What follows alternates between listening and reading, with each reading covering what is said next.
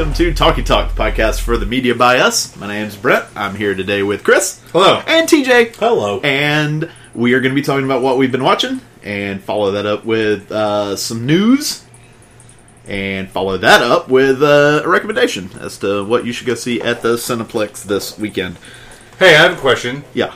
Did you know? So I've been watching a lot of video game stuff. E3 was this week or past week.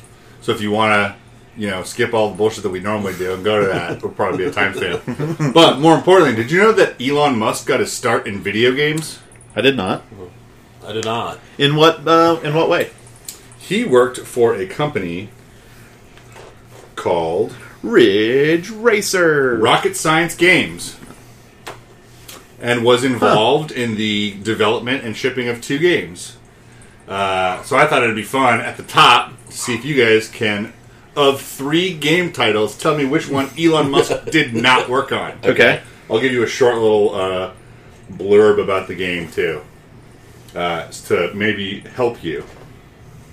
Um, I'll also tell you what system it came out on because it'll help you kind of place when he worked in games. Are you ready Yes. for our tiny game about Elon Musk? Yes. The first game is called Lodestar: The Legend of Tully Bodine. Lodestar: The Legend of Tully Bodine is a game about a man, Tully Bodine, who accepted to convoy a cargo of contraband camels for big cash, only to have to fight his way through the police. That is Lodestar: The Legend of Tully Bodine. Okay. That was on Sega CD and PC. The second game, only on PC, is called Phantasmagoria: A Puzzle of Flesh. I will tell you, it is a sequel. Players take control of Curtis Craig, a middle-aged cubicle worker at a high-tech computer company known as WynTech. Uh, yada yada yada.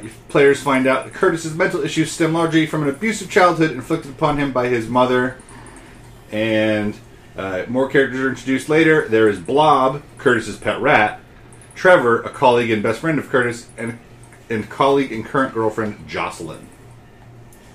And the third game is called Cadillacs and Dinosaurs: The Second Cataclysm. This was on Sega CD and PC. This is the sequel to the arcade scrolling beat 'em up based on the comic series, with interesting juxtapositions of styles. That's literally the only description on here. So, Okay, so it, it- he worked on two of these. two of these.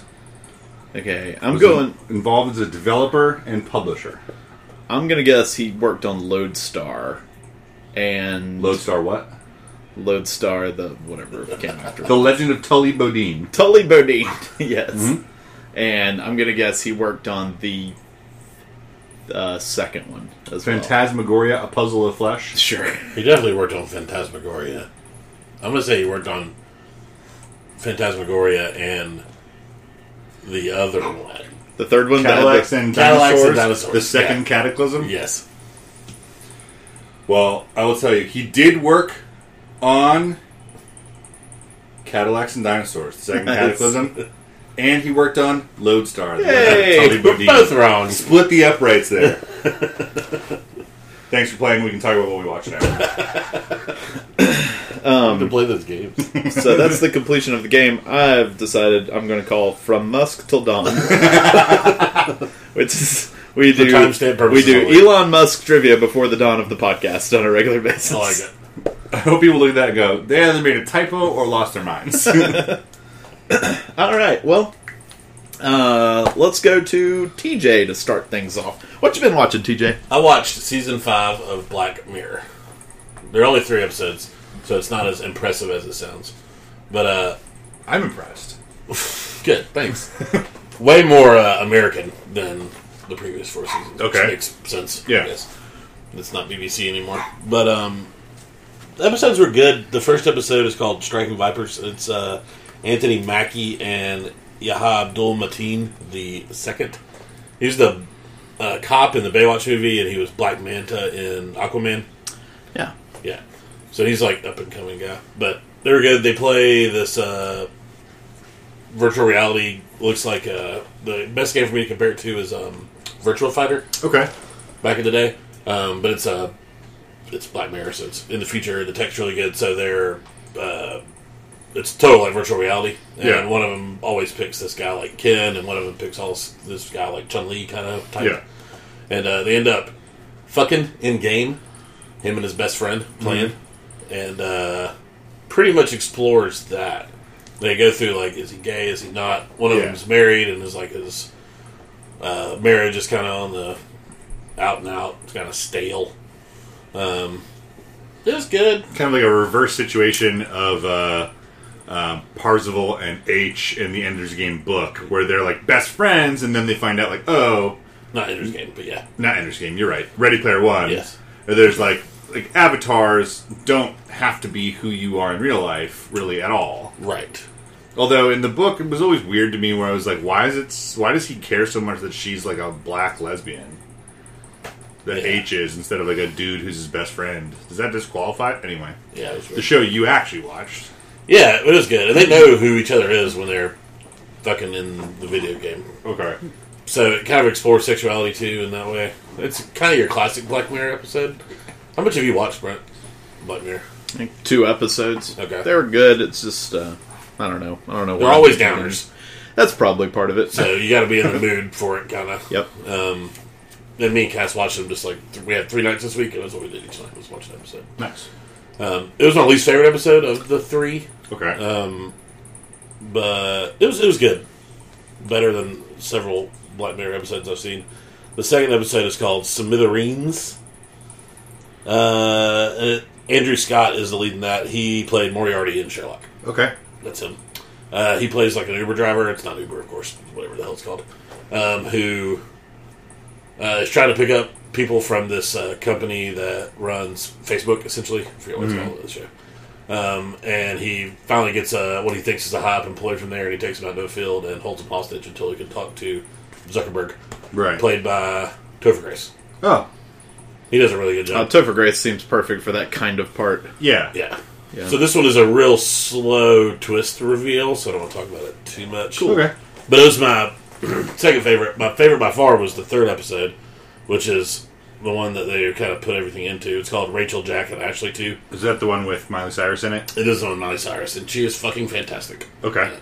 She plays a like Hannah Montana Okay. who wants to be Miley. Okay. Does that does that make sense? Yeah, yeah. And she's kind of being like handcuffed by her aunt, who's like her manager as well. We'll call her aunt Smiley May Cyrus. Yeah.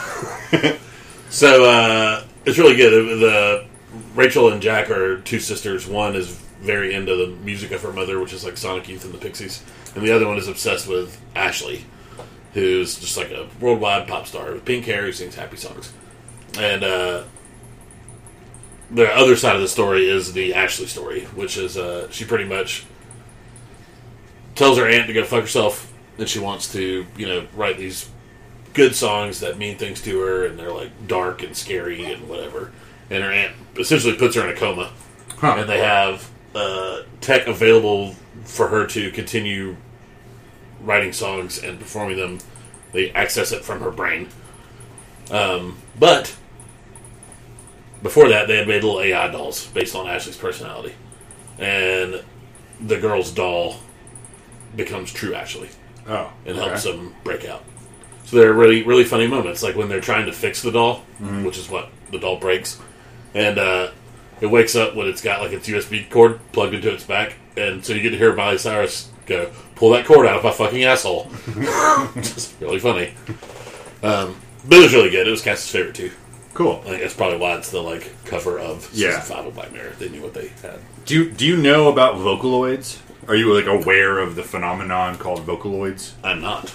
So, in mostly Japan, there are performers who are just animated on a screen, but they still have concerts full of like live human beings who go to see them, and they just have like an animated character kind of singing the songs, and they have a team of writers who write songs, then make them like dance and do choreography. But they have live shows with this like basically video playing. So that was definitely part of this. That's what- Uh, I mean- and without knowing that existed, I thought it was more of a dealing with like the Prince hologram situation. Yeah, Tupac and shit. definitely.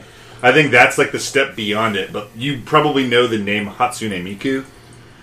that's like the most famous Vocaloid out of Japan, and it's this like sixteen-year-old looking like wholesome pop star with like long blue hair, but like that's you would you would kind of you would recognize it as a thing you've seen on the internet if you In saw a, a in a really weird scene, they have her blown up to like a forty foot giant, like forty foot tall Mally at a show, like singing her bullshit songs. nice. I don't know.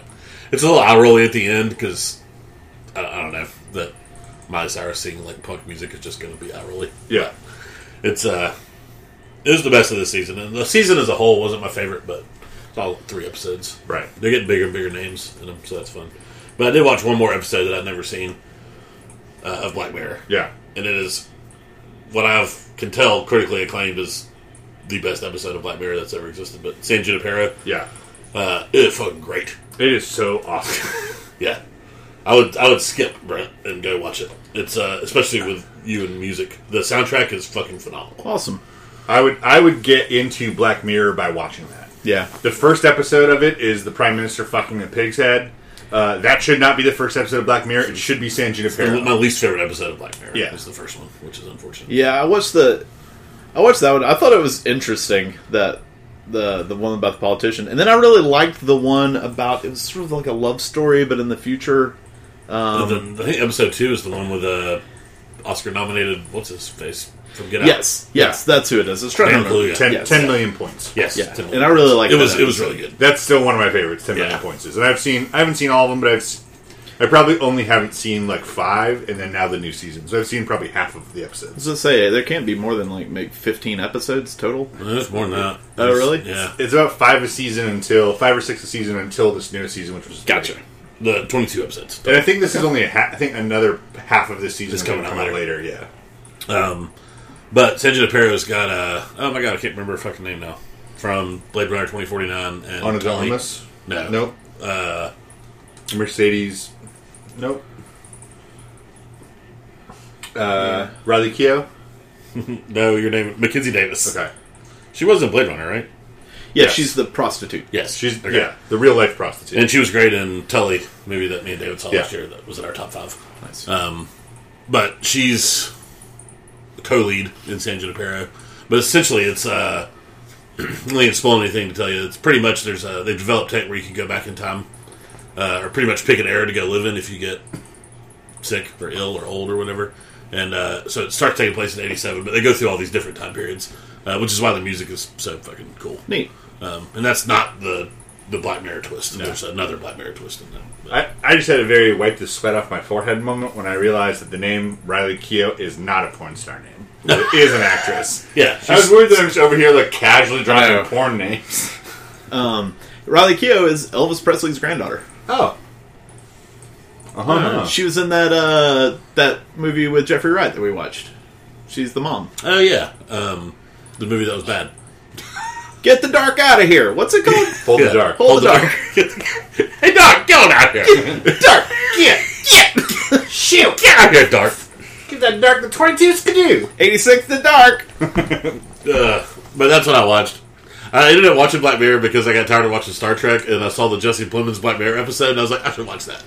and then Cassandra sat down, and I was like, I shouldn't watch that. She's not going to get it. I'll go next. That's all you watched? Really? I Yeah, be- I believe Brent. you. I believe you. I just I think so. now I feel like Brent's this is the po- this is the podcast where I prove TJ lied. um, uh, I watched three movies this week. No, four. I don't know. I'll probably watched two of them. Um, I'm scared. Well, one is I caught up on a movie that you guys had seen just before our last watch list, and I watched it uh, after. I watched uh, Pokemon Detective Pikachu. Yes. I went to the theater, and I w- this is my review as someone who knows so little about Pokemon. Um, I thought that movie was very cute, and not in a not in a bad way. I, cute, Yeah. cute can sometimes be like have a negative connotation. I thought it was very cute. This was a this was this would be a movie I would be happy to take like a kid to go see. Unfortunately, I don't have a kid, so it would just be weird if I did that. Yeah. Um, but uh, Yeah. yeah, really weird. Illegal, I think. well, I don't think it's illegal.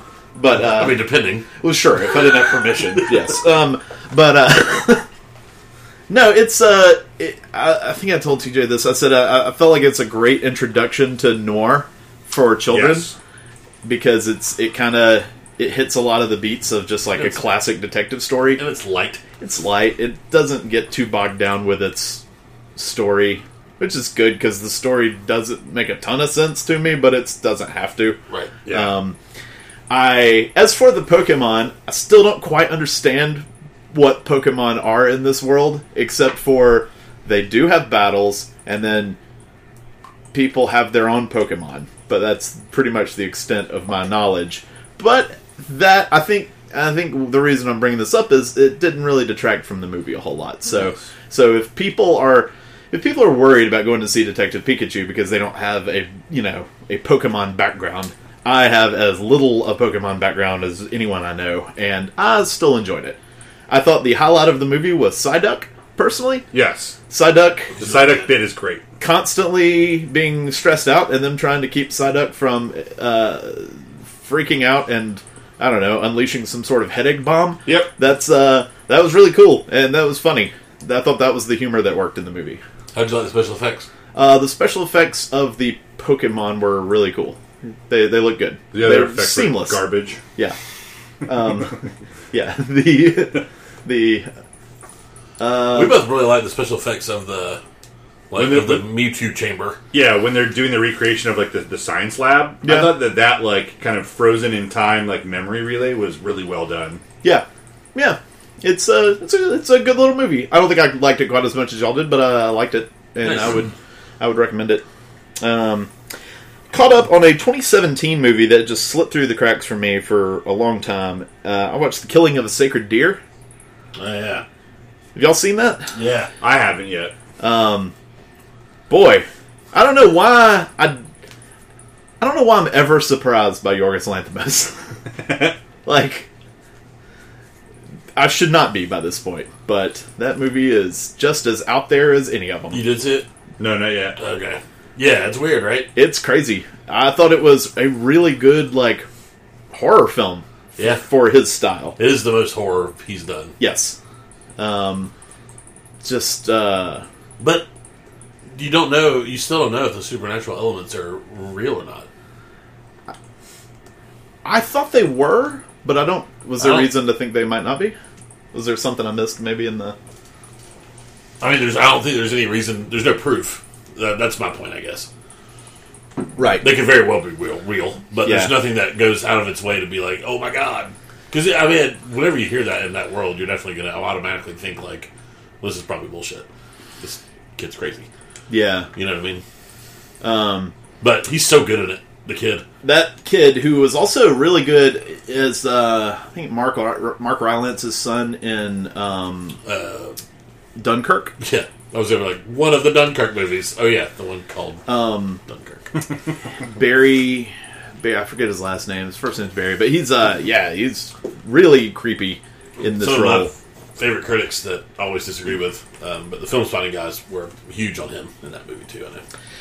It's really good. I don't. Um, I did not know what this movie was about. i and in case any listeners don't know, it's. I'll, I'll try to keep this as brief as possible or as simple as possible because this is a movie where it's fun when you get more into it. But uh, Colin Farrell plays a surgeon uh, who has a has a strange friendship with a teenage boy.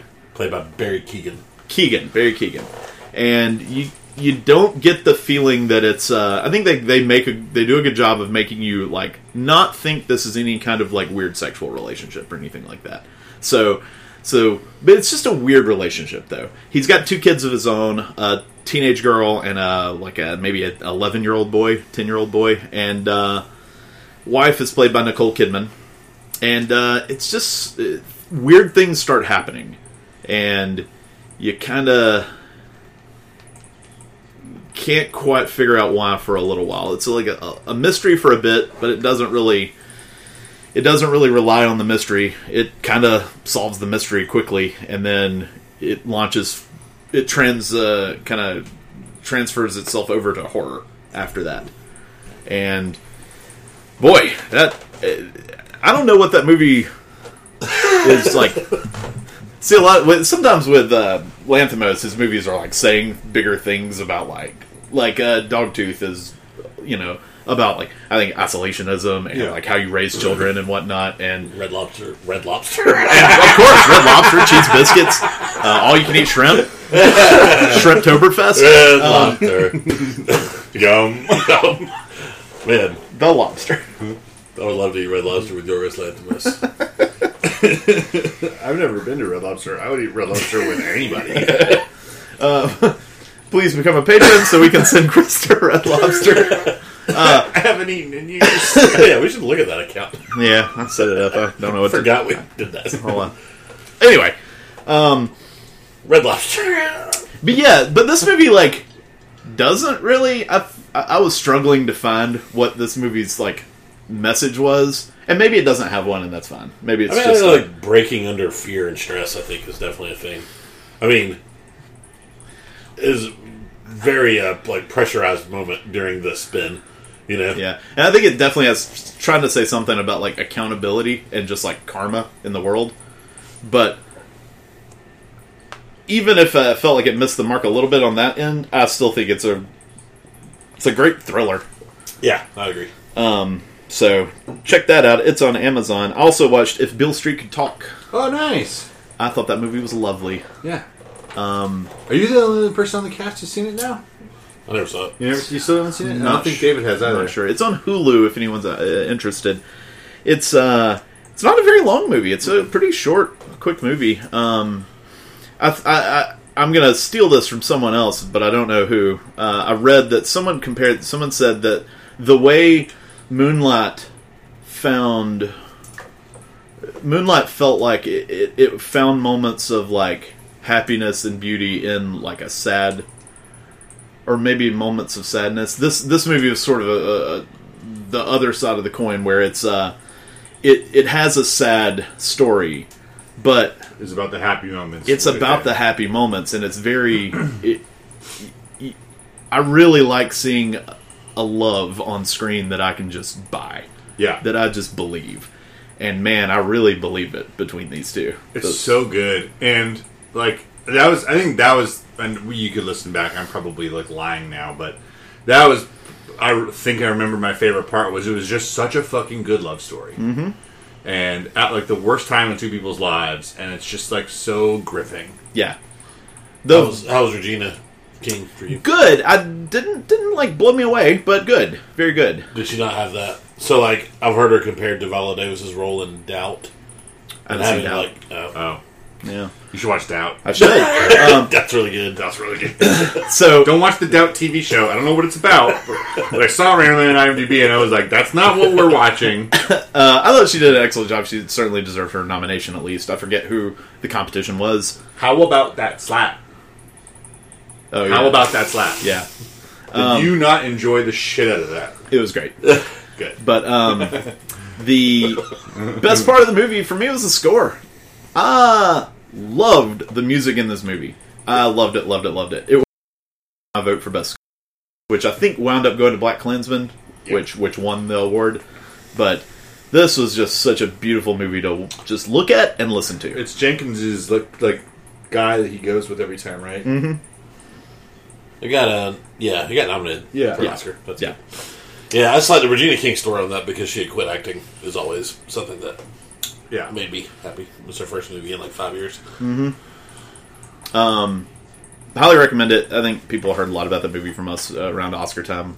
Um, and then I watched one more movie. This was a movie from the year 2000. Uh, it's a Hong Kong movie from 2000 Ooh. called In the Mood for Love. Oh, that's Wong Kar Wai, isn't it? Yes. Yeah. That is on a lot of like best like cinematography, best filmmaking of all time lists. Yeah, I caught it on the uh, Criterion channel. Oh, cool. and um, it's another short movie. It's about an hour and twenty eight minutes or so. It's uh, it's a story about these uh, two people move into this uh, apartment floor at the on the same day, and uh, a woman and a man. They're both married. And then, uh, probably about 20 minutes into the movie, they start. uh, You, you can tell they lead very lonely lives just by being married. There's you spend a lot of time just watching them do things by themselves um, and it they kind of slowly realize that their spouses are cheating on them with each other. And so then they start hanging out and basically trying to deal with this by having the other person to kind of bounce it off of. And they kind of start falling in love themselves. But that's not really, I feel like that's not really the best part of the movie. The best part of the movie for me is the set design, the costumes are fantastic. It's set in the 1960s. The the woman, uh, the main uh, protagonist, she wears a different dress in every scene of the movie. Oh, cool. Every time there's a cut, and they're Sweet. all just gorgeous. Is it is is Sue the main character? Yes, Maggie Cheung. yes. Okay. Um, it's a so ro- I don't know. The the end of the movie just just gutted me emotionally in a way that I appreciate. Like It was- it was a- it, it earned it. it definitely earned it. Um, but it's uh, I, I strongly recommend this movie. It's one of the best movies I've seen from this millennium. Nice. Um, I think e- even if we had like a if if if we had an award for best costumes from the year 2000 to right now, this might get my vote. Nice. It's just Awesome. set design too. I mean, they're not like they're not like elaborate costumes. They're just they're just really really Like nice to look. at. Good like mod dresses Yeah. and like Jackie O style fashion. Yeah. Yeah. Yeah. So again, this movie gets a ton of praise. Yeah. As much as I'm loving it, I, I probably still don't like it as much as a lot of people do. But it's definitely worth your time, and it's not that not that long, hour and a half. Other What's people the lo- Criterion. Criterion. That's right. other people loved it enough that I know the name of like, Yeah. who the director is like in a snap. Right. Yeah. Definitely come across it on the sight and sound polls. And. Yeah. One more thing I would just want to mention. Yeah. Uh, David convinced me to start watching Barry, and Ashley and I watched the first season of Barry, and we loved it. Awesome. We really loved it. There's a a joke in episode five that we laughed at for a solid couple of minutes, um, and we just uh, I definitely recommend Barry if anyone hasn't started it yet. It's it's light, it's super fast watch because I think each ep- each season is six episodes. The first season's definitely not ten. Then it might be think. six for the first one, and then it's uh, Yes. full order for the second. Okay. Full HBO order. Okay. Um, maybe it's eight for the first season, but anyway, it's uh, it, it is boy, it is it is all the things at once. It is it is um, hitman thriller and romantic comedy and just straight comedy at times. Yeah. Nice. All the things at once. What do you um, What do you think of Anthony Kennedy as NoHo Hank? NoHo Hank is oh my god, I love NoHo Hank. One of my favorite new characters from the past few years. The text oh. messages he sends, it's not even him. It's just Yeah. the way they use NoHo Hank. Well, it is so much him because he was, and this is not a spoiler for if you haven't seen Barry yet, but he was supposed to die early in the first season, and they loved Anthony Kennedy so much. When he auditioned, he didn't audition with an accent. He's like, I don't know what a Chechen accent sounds like, but my girlfriend's Russian, so I'll just learn from her. And they're like, okay. And then he like did like a really bad accent, and they were like, nailed it. Do that. Nice. And then he just kept making everyone laugh, and they were like, "We cannot kill this character." He's so funny. Yeah, He's so funny. nice. Anyway, just want to recommend Barry out there. And also, I know I'm way behind because I haven't even watched season two yet, and that's the one everyone's talking about right now. I've heard it's even better. yeah. So, looking forward to that. Well, I'm glad David convinced you to watch it. Yeah, he's been talking about it lately. yeah, no one else has. Um, you watch anything else? No. I watched Chris get really passive aggressive towards me 30 seconds ago. I give it a 3 out of 4. it's good. Not bad. Not bad. What a timestamp. All right, well, Chris, what you been watching? So to begin my uninterrupted 30 minutes of talking, uh, no, I'm just kidding. uh, I watched two things, or participated in two things. The first is a TV show. I'm going to talk about uh, very briefly because I know you guys have zero fucking interest. Uh, but I watched Riverdale seasons two and three since we talked about a watch list last. So this is all I really want to say about it, and then I'll talk about the fun, goofy stuff um, that I've talked to TJ about a little bit. Riverdale season one is actually really good. It is a CW show, and they basically tried to take Twin Peaks and take Archie comics and just smash them together, and it's like effective and it's good and it's weird and mm-hmm. I mean, like the cast of characters from Archie comics is perfect for like a really surreal drama about some prominent like kid of a big family, important family, like suddenly dying from mysterious causes, and then it's like, oh well, we've got these characters from this comic book, like irrelevant. But it's like kind of fun to see like the in jokes there with that kind of shit. Season one's really good. Season two and three are trash. Oh, no. It is like if if you go to watch a movie like Detective Pikachu because you're looking for like a fun, entertaining thing, like season one of Riverdale isn't that. It's like much more serious, like heady drama. And season two goes way past it being popcorn. It is like picking popcorn off the ground of a movie theater, like at the end of the night after someone swept it into like a dustbin. Um, it's just like really fucking weird. So like the first season is about the kid dying and disap- uh, disappearing and dying. He's a twin brother to the Blossom family. The second season is about a serial killer. Uh, so they really kind of ramp it up. Uh, and then the third season is is about uh, five uh, five gangs that end up warring, but then also a game of Dungeons and Dragons called Gryphons and Gargoyles, which mimics real life, where there is a real life gargoyle king who is a fantasy like figure who is pulling the strings behind everything happening in Riverdale. So I feel like they stayed on the Twin Peaks path really Yeah. well, with the first season being great, and then just everything gets batshit crazy to a in a in a not good way. This is like if jumping the shark, like Fonzie never landed, and he just kept going, and he just like like just was orbiting the moon by the end of Happy Days. Um, it's got, I think, probably my favorite cliffhanger though at the end of season three. They do a really great like, "Hey, I'm so glad that all went well for our senior year. Let's be normal kids." And as soon as they like clink their milkshake glasses together, it's like them standing like basically naked in the woods with like a all their clothes like bunched up in their hands. And they're like, "We're never going to talk about this again," and throwing it into the fire, and then it flashes back to them. And I was like, "Okay, I'm in for season four. this is exactly how they fucking do it to me." Yeah, Um, but it's you know, if you like that kind of shit, then you'll enjoy it. But I've I've wanted to watch season one at least because I've, I've I heard all that the same review basically when it came out, and it's uh, it sounds really interesting. yeah, watch watch season one, and then dip your toe into season two, and you'll get as much as you want um, out of that show. Cool. but the other thing that I did was I played a game. Uh, it surprisingly came out. What's the date today? Uh, I think it came out yesterday, um, so a few days before this was recorded. I downloaded it immediately, and I really love it. It combines two things that I love about video games. It is a rhythm game, and it is a Legend of Zelda game. It's called Cadence of Hyrule, and it is made by Nintendo and the people who made uh, Curse of the Necrodancer. Their studio is called Brace Yourself Games. They've only made those two, so it's not like you need to dig deep to find what they do. And it is a lot of fun.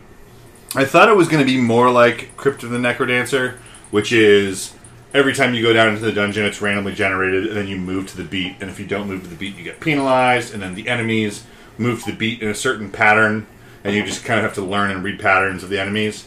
This, there's actually like a map, like a Hyrule map, and it's set. But then each of the dungeons in each of the little like, I mean, think traditional Legend of Zelda, where you know you can exit the screen north, south, east, or west and then the whole screen transitions over. It's basically like every time you transition over, it's like rhythm based battle chess, where like like a, either a new song will start playing or like the tempo will change or something to like make you stop, like evaluate the situation, read the enemies on the screen, the obstacles, whatever, where the chests are, and then it's like you hit go mode and you just like start moving around to the beat, and it's really cool. Um, Sounds fun. yeah, It's really interesting. yeah, it's uh, I, I brought it here because I wanted you guys to, to check it out because it's just it, those games are just super unique. Um, I've never played anything like it, and I'm just having a great time with it. That's awesome. Yeah. Um, Crypt of the Necrodancer. No, that's the studio. Uh, Cadence of Hyrule. Cadence of Hyrule. In our time note sheet, it says Zelda game. Um, but that's all I saw and played. All right, Chris, start your. Yeah. It's breezy You time. got 20 minutes.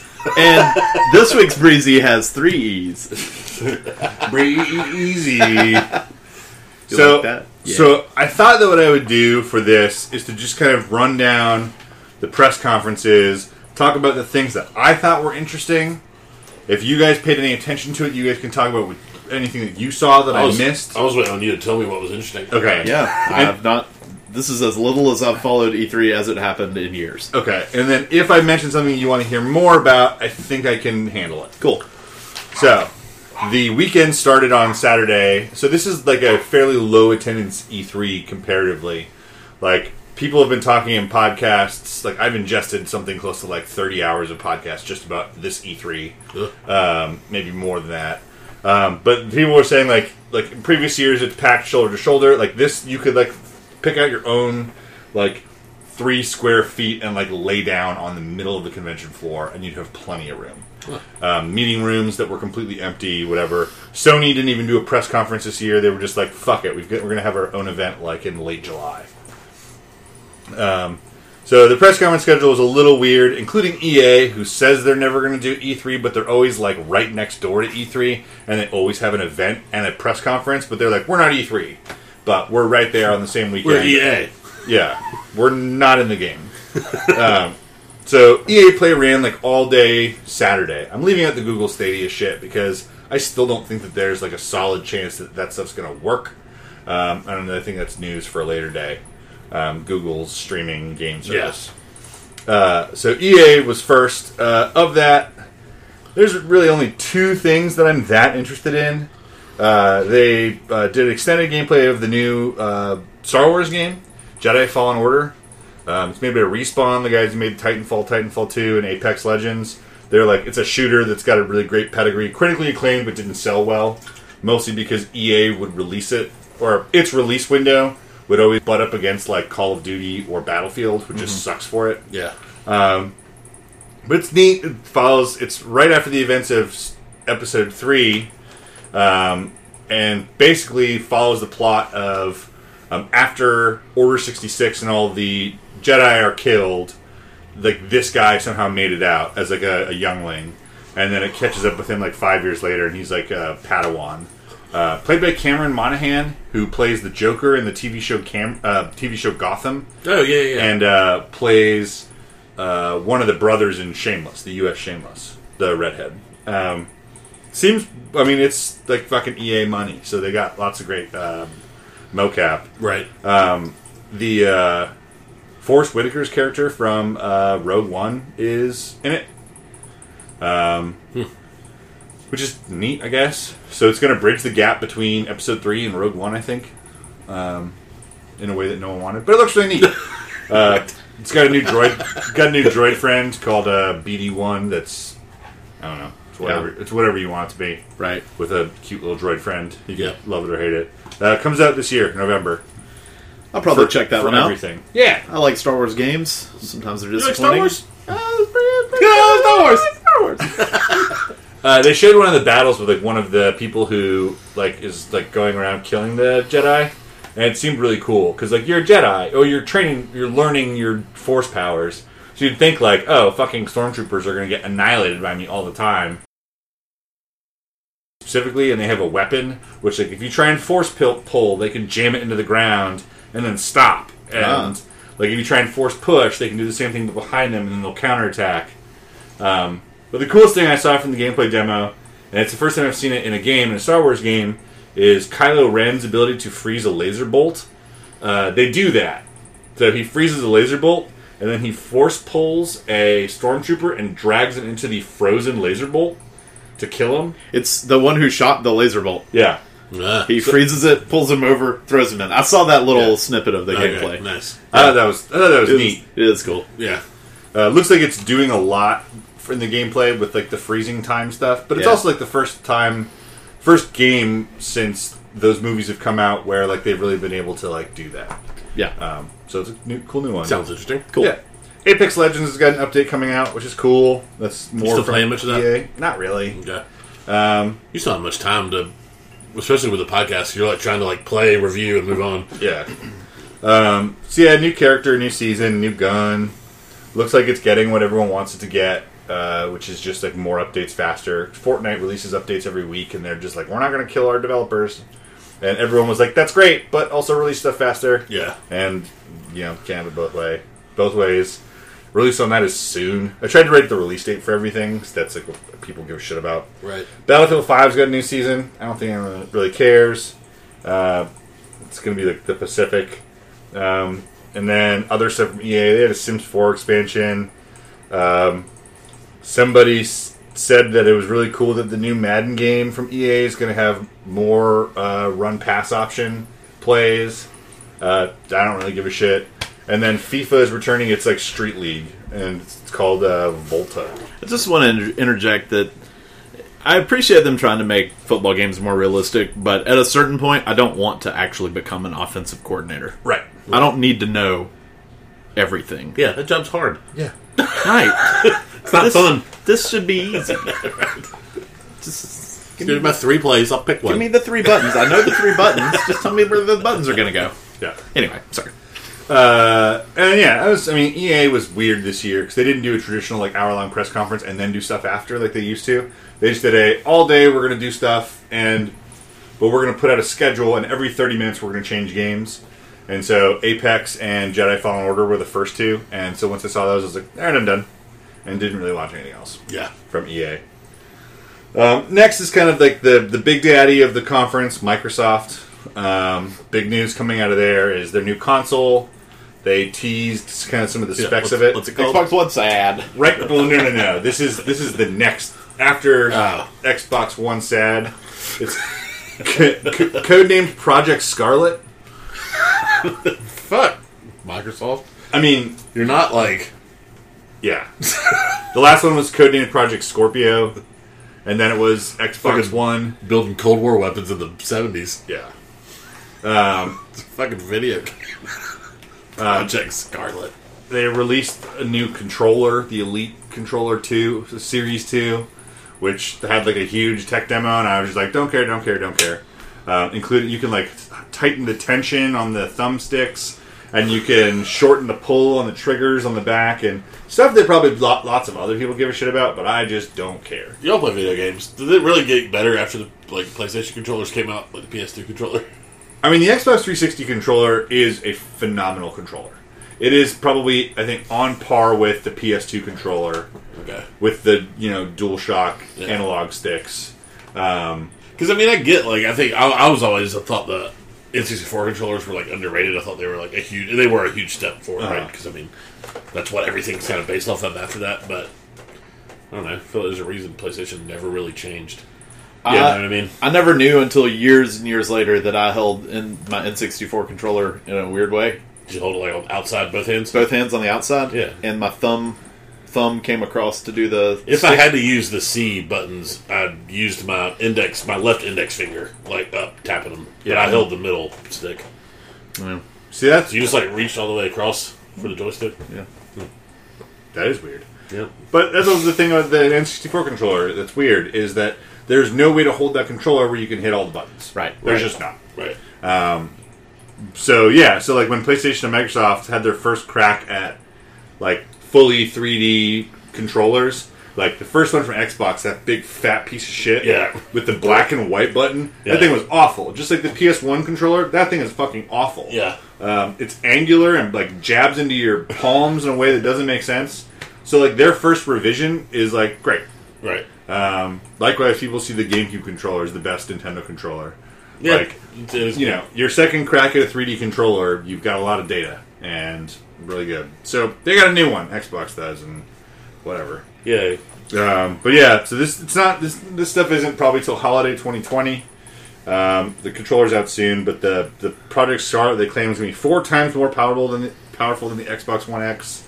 Um, 120 frames per second, and I feel like you start to see diminishing returns at a certain point because it's like the human eye can only perceive so much refresh. the current systems are like I'm like I can't really imagine it being that much better. I can imagine it being a little better, Yeah. but not that much better. Like you can really tell the difference between 30 frames per second and 60 frames per second. Like I, I bet you could point to two and pick out the difference. Um, but between 60 and 120, I don't know. I mean, I think that most like pro gamers will try and like tap their system out at like 144, and everything over 144 is unrecognizable for like gameplay improvement. Yeah, I mean, I always have that. It's hard, right? Because like I was saying that when we were playing the PS One, and there was like background to my side scroller Yeah, that was 3D, and I was like, I can't fathom what would be better than this, Right. In 1997, but Yeah. so I'm, I'm there again, Yeah. where I just I'm like, I don't know how y'all improve this. But Yeah. I'm sure they'll fucking figure it out. I mean, like likewise, they also are. It's going to be native 8K. So, like, I mean, I don't even have I, I was gonna say, I don't, I, mean, I don't even know what the fuck you're talking about. yeah, um, th- I, you know, they could be directly honest with me, which they they could just say, "Hey, this is just going to be what we make games for now. So if you want to keep playing games, you got to buy it." Yep. And I'll just be like, "That's fine. I'll do it." yep, Well, and they're not that fucking. They're not. They're not twenty thousand dollars anymore. right. You know what I mean? Yeah, They're so very affordable. I'll drop a few hundred bucks every six years to get a new system. And the cool thing about it is that they said that it's going to be fully backwards compatible. I mean, when they say that, but they release like release lists of games that they have backwards compatibility with. But I mean, they're making promises that backwards compatibility. Same with PlayStation. Whatever their next consoles are saying is going to be uh, backwards compatible I to. don't know why that was ever. Uh, well, that stopped being a thing. I got a hunch on what PS uh, the next PS is going to be called because they don't screw this up. it's going to be called the PS5. I really want them to just release something called like the PlayStation. I think that that would be fine. Yeah. And if they like cut out all the social shit and they just do whatever, they're like, this is the PlayStation.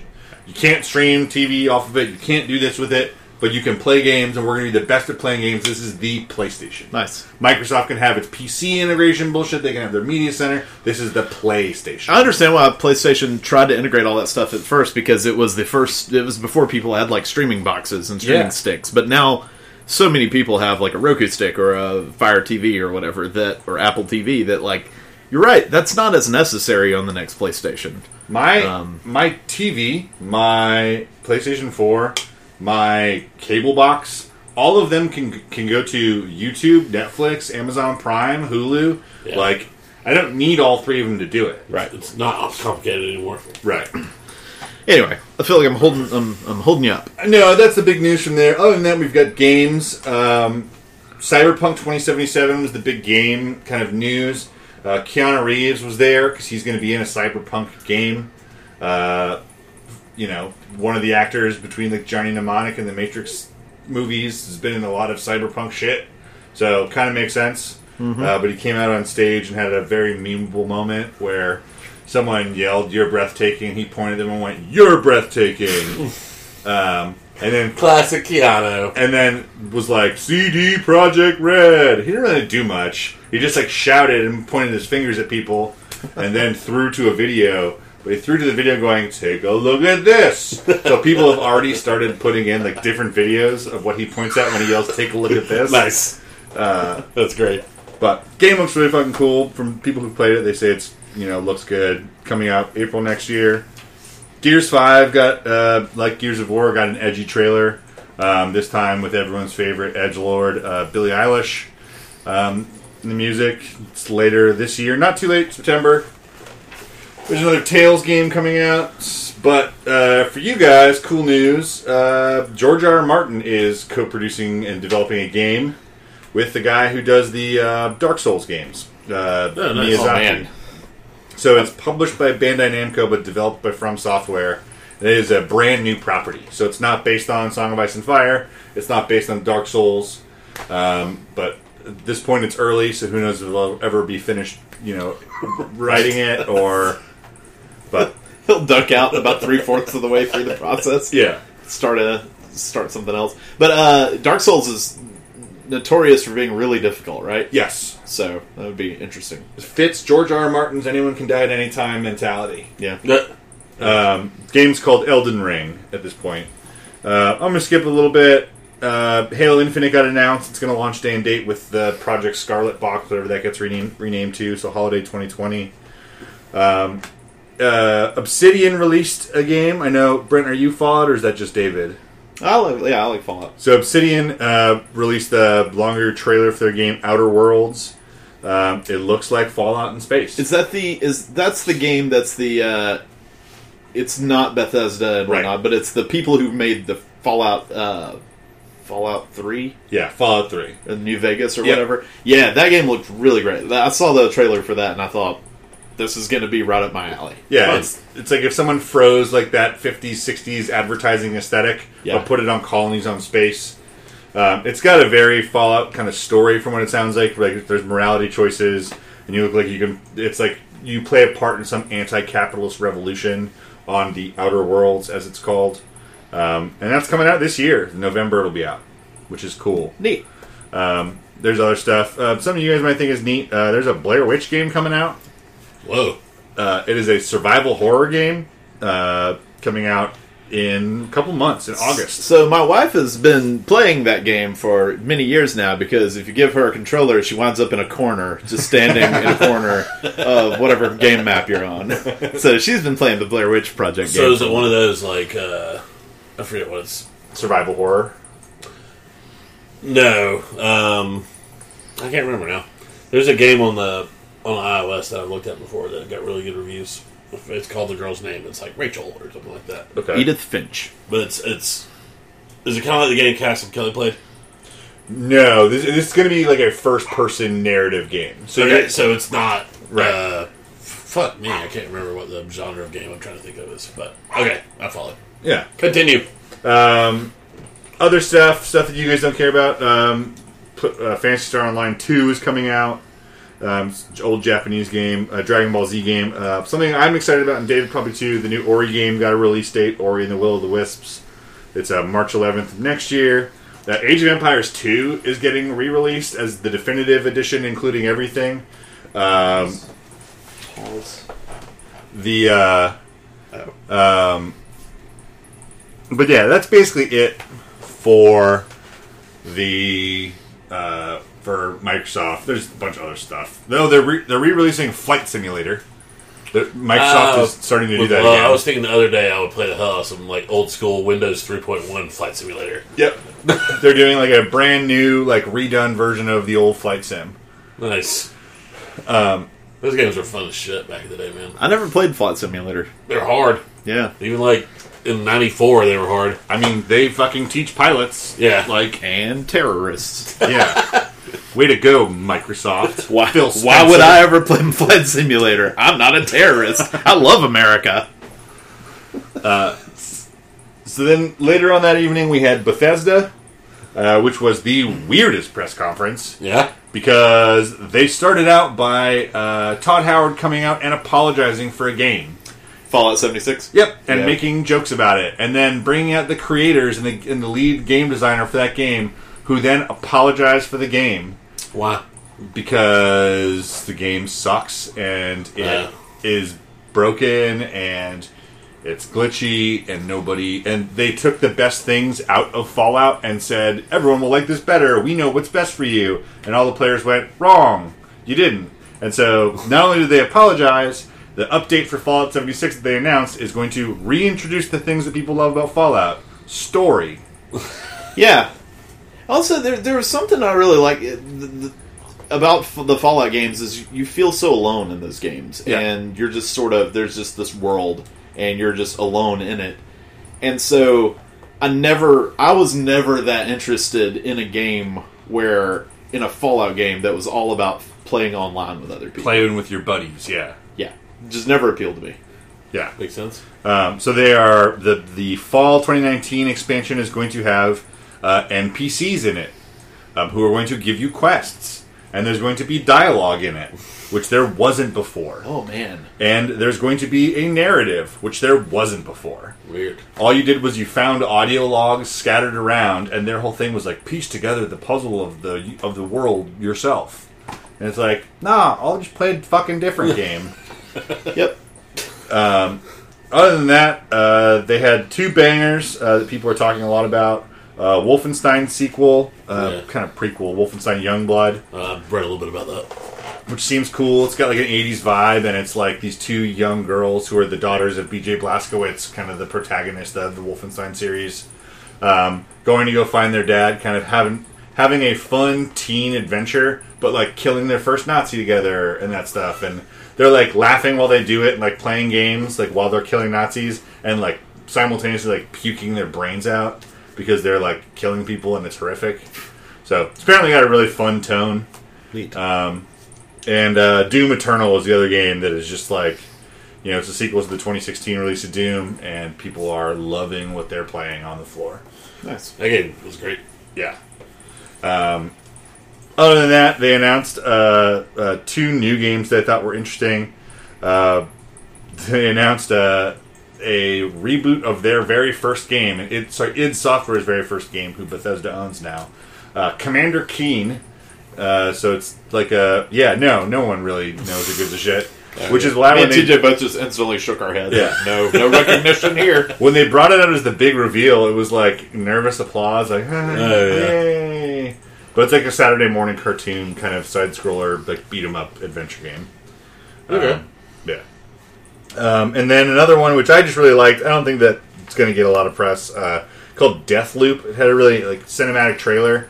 It's like two people are caught in like a Russian doll style loop where they keep living and dying, but every time they die, they die at the hands of each other. These two people, and so they're trying to like find a way out of it, but while still like being the one that survives of the two of them. So Hmm. it's this like asynchronous, uh, like story driven game That about the two of them trying to kill each other in this like weird time loop where they kill each other. Do you Or- play as one or both? I think you play as. I think you choose, Ah, and then you play through their story, and you, you can play the others. Or I don't know. interesting. It's still early on. It's Arkane, and that's. I don't know if there's a release date on that. Uh, the Devolver press conference, not as good as previous years, um, where it was normally like a really enjoyable like Nightmare Carnival.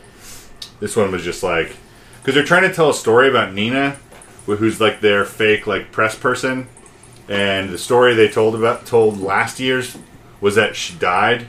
So then this year they revive her, but she's stuck in a vegetative state. So now they're making fun of people who don't do press conferences and who just do the uh, like the direct videos, so like Nintendo and uh, I forgot who else did it this year. Um, and so they're like, we can have an E3 in your brain, and so they even like mocked up like the Nintendo like style of video. Nice. Uh, but they announced like one game, maybe two, but I didn't catch any others. Called Devolver Bootleg, which is really fun, uh, and it's making fun of like the Epic Game Store and like the the Origin Store for EA and the Ubisoft Store, where you can buy other games because they're you know being middleware for that shit. So you go to devolverbootleg.com and it it says in the thing it unironically redirects you to Steam for a download for our eight in one fun pack. and it's all their games but done like ripped off the way that you would find on like a shitty like version if you like look up the wrong game on your phone.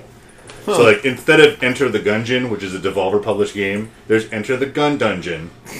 And instead of instead of Absolver, there's Absolvers. Instead of Hotline Miami, there's Hotline Milwaukee. Nice. And then I I forgot to look up what this is. I think it's uh I forget what it, what it's called. I think it's called gun boots, but it's shooty boots. Shooty boots. Uh, but I just really like that and wanted to say those names. awesome. Yes, I would have done the same thing. Uh, the PC Gamer Show had probably the most interesting stuff because we didn't know about them yet. But really, the two big things out of here that I think you guys will be interested in, or at least one, is uh, uh, telling lies. Uh, David talked about this game, Her Story. Um, it's like a really short game. It just takes place within like the confines of a computer monitor, and you're basically looking at about three minute clips of video of a police interrogation. Yeah, it's an iOS game that I'm going to download on my iPad tomorrow, so me and Cass can play together. Nice. So so they announced the sequel, not the sequel, but it's a spiritual successor um, to that. Uh, it's called Telling Lies, made by the guy Sam Barlow, um, published by Annapurna Inter- Interactive. Annapurna is kind of killing it. Yes. Um, but uh, starring Angela Sarafyan, who's from Westworld. She plays Clem. I know you guys aren't. Big, oh, I know she's. um, Alexandra Shipp, who you'd recognize from stuff. Kerry Bishé and Logan Marshall Green. Oh. So like, it's got like a pretty recognizable cast. Yeah. Um, and then we then people saw Shenmue three, who I know I've talked about in news segments here before.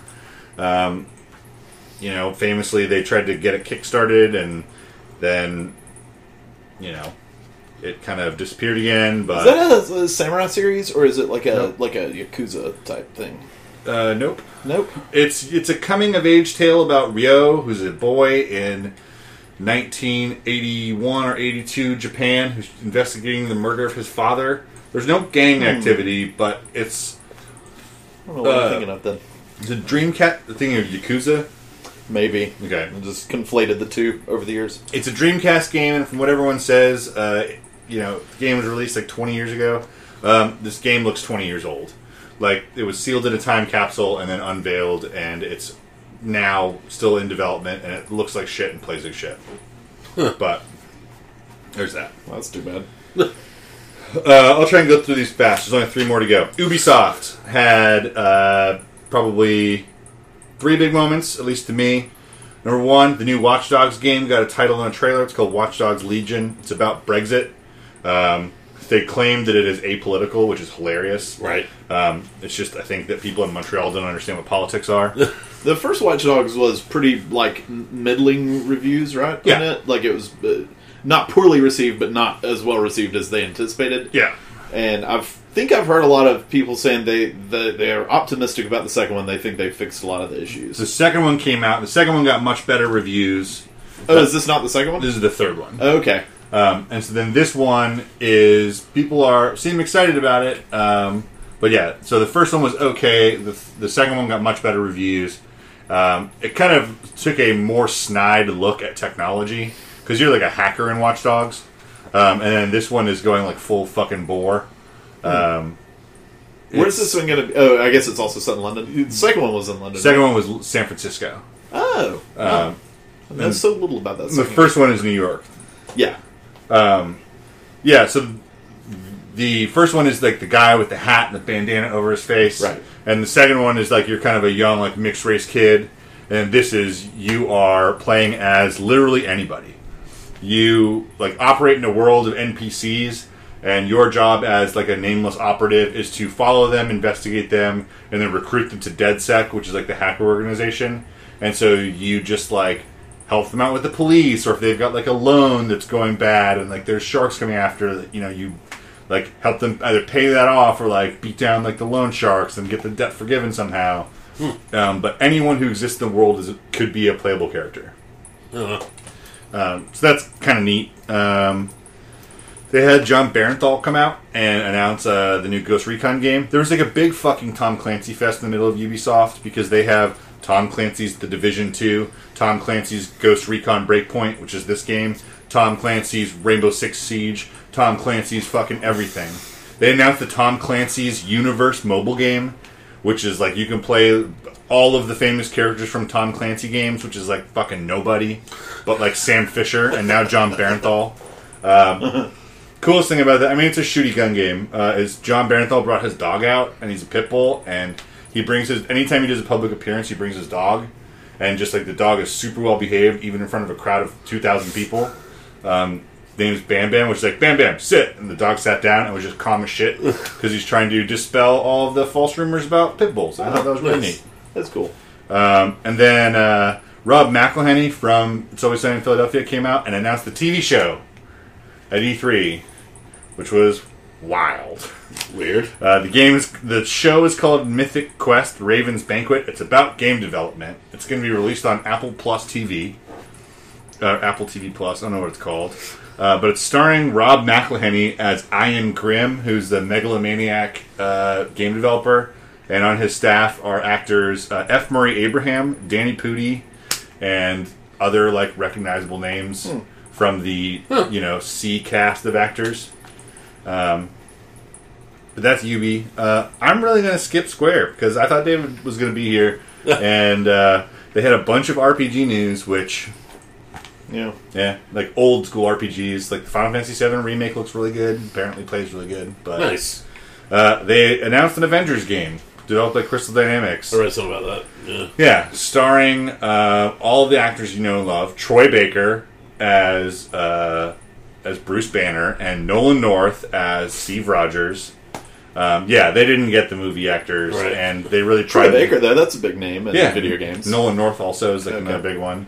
Um, but yeah, no, this, they're not using the cast from the movies, and they're really excited to say this is an original Avengers story. Um, and since it's an original Avengers story, your playable characters are Captain America, Hulk, Thor, Black Widow, and Iron Man. So they went with the exact same Avengers team that was in all the movies. Given the freedom to go in any direction, they went in that direction. They went in the money direction. Yeah, it's hilarious. Yeah. They announced they announced who the playable characters would be with these huge graphics on stage. You'll be able to play as any of these five characters throughout this like narrative game with no loot boxes, no pay to win mechanics. You can play with your friends online. The story starts with the death of Steve Rogers, Captain America's. And it's like you just fucking told us he was a playable character, and now you're like the story starts with his death. Like, do this better. um, and then Nintendo. Nintendo was the last one. Uh, big news out of here that everyone's covering. There was a Breath of the Wild 2 like tone trailer. Um, so they announced that there was a sequel in development, which is what we normally see out of E3 is people going, "We're making a game," and it's like, "No shit, you're making that game." Yeah. Like when Microsoft goes, "We're making another Halo game," it's like, "Yeah, of course," because the money argument. Um, but other than that, I mean, Animal Crossing got a date 03 2020 nice. It's fun. Yeah. Um, Mario and Sonic at the Tokyo Olympics look, looks like a special kind of nightmare. I played some of those games back in the day on the Wii. They Oh. sucked. Oh, we're totally going to get it and play it. uh, comes out in November this year. Um, they're porting some cool stuff that I liked. That when Kelly was like, "What else from Nintendo was interesting?" I was like, "Nothing." She was like, "Well, try me." and I said, "Well, Seiken Densetsu Three is being ported over, along with um, other RPGs that haven't been released in the U- in the U.S." Um, there's a Dark Crystal game coming out, day and date with the Netflix show. Um, it is looks like a tactics game, like uh, Advance Wars or uh, well, you saw me play Into the Breach a little, the one with the mechs and the bugs. Yeah. it's kind of like that. Um, but yeah, I mean, Nintendo is just Nintendo. They had a bunch of Luigi's Mansion Three. Um, there's a playable character uh, where Luigi can make a goo clone of himself called Gooigi. That's fun. And the last thing, uh, one of the one of the games that the Giant Bomb dudes were most excited about was a stealth game that was in VR where you were in a kayak the whole time. And so Oh. it is you like rowing up to a place and shooting through like a little hole and then like rowing away really quietly. so they said that it sounds like a ridiculous premise, but it solves the biggest problem in VR is that there's no way to do believable walking and moving yet. Uh, and so sh- making your legs be stationary and pinning it to your arms, but That's still cool. giving you the ability to move quickly or slowly if you want, is a really clever kind of workaround. Yeah, it is. And it is not jokey at all. It is played super seriously. No. You're a tactical kayak shooter. Fun. That's it. I'm All right. next year. If you got any more questions about stuff we didn't mention, hit Chris up on Facebook through the movie uh, Games by Us group, Yeah. and Yeah. uh, I'm sure he's got an opinion on everything. Yeah. I took. I, I was working have out of. literally like 15, 20 pages of notes. Yeah. I had a lot of notes that I took. Well, it's time for what's coming out this weekend. Yeah, we actually have a little bit of a decision to make. I think it's still pretty easy. We got mainly two movies coming out. Um, For those of you joining us after the timestamp yes, jump, welcome back. I There's a couple like- movies coming out, but you're picking one or two. You're picking Toy Story 4. It's coming out this weekend. Um, it had a uh, critics only release already and uh, is phenomenal by all accounts. So they didn't fuck up. They did it four times in a row. Makes sense. Uh, the other one is something I'm really excited about, and that's Brian Tyree Henry and uh, Aubrey- Aubrey, Aubrey Plaza. Plaza. and the voice of Mark Hamill. Yep, and uh, Child's Play reboot is also coming out this weekend. I'm going to go see both this weekend, but uh, if I have to pick one, it's hard to go against Toy Story at this point. I think. So I'm going to say Toy Story Four is my pick. Toy Story 4, getting the gang back together. Yeah, I was trying to think who who nailed their release date for next year better. Whether it was uh, Animal Crossing with March third, uh, March twentieth, twenty twenty, or Final Fantasy being March third, twenty twenty. Because is 03 03 2020 better, or is 03 2020 better? I don't know. You broke me. Toy Story four for me too. Yeah, um, I do want to say a couple of quick things. Interestingly, Dark Phoenix is fucking horrible by all accounts. I haven't seen it Apparently, yet. Um, Men in Black International, which regroups the uh, Thor Ragnarok uh, duo, I guess there uh, apparently is worse. Hulk is in it? really bad. Um, but you did get uh, something that kind of surprised me. It was um, uh, Late Night is Yeah. getting like fantastic reviews. nice. Um, it, it looked good, but I'm a I'm a fan of Emma Thompson's. Yeah, I think I think Brent and I panned it when we talked about it. we were like, we know this plot. This sounds horrible. yeah. But hopefully, I want good things from Mindy Kaling too. So, Yeah. Yes. um, that's it. Take us out, Brucey.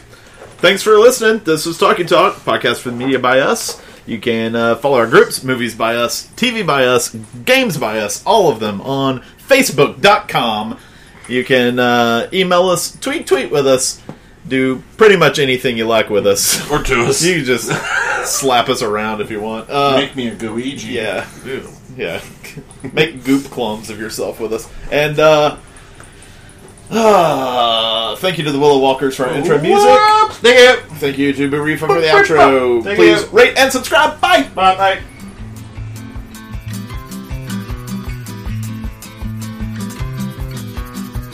Kicking rocks down old dusty roads. Small town slowpokes, long time ago. Kicking out records of all the things that I know. all the things